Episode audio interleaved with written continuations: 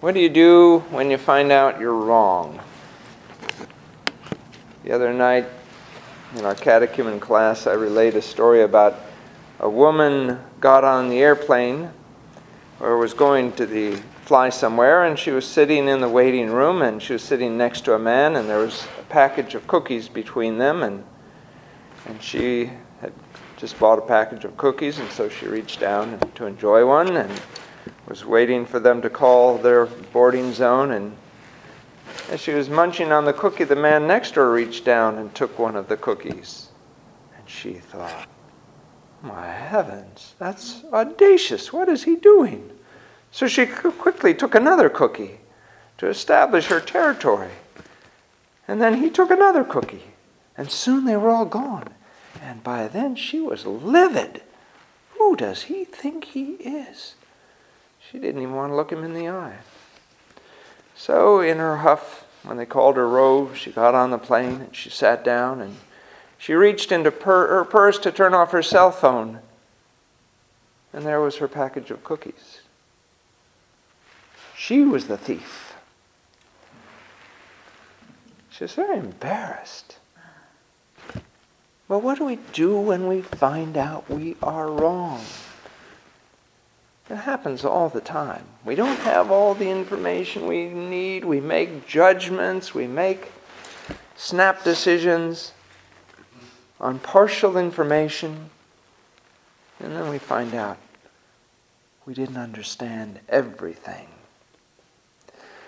Well, this is about the ego. The ego gets beat up enough, and pretty soon we get gun shy. And then we're really reluctant to assert anything. But in the end, we must realize the ego must die. And what's that look like? The ego dying. Well, the ego is terrified of dying, and it thinks it means non existence.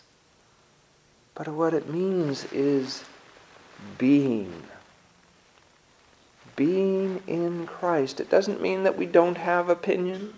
It doesn't mean that we crawl around on the floor as dirt. It means we let go of our ego. Today we celebrate the feast of the archangels. And what does it say about the angels? It says, Receive strangers with grace and love because you may be entertaining angels unaware. So much friction and misunderstanding happens in this world because of our lack of humility. The same thing said with an angry voice will elicit an angry response. But the truth, spoken in humility and love, will elicit a response with you know, you're right. Provided the other person is humble. So we shouldn't be afraid of the truth. And we shouldn't be afraid of confrontation because there should be no such thing as confrontation.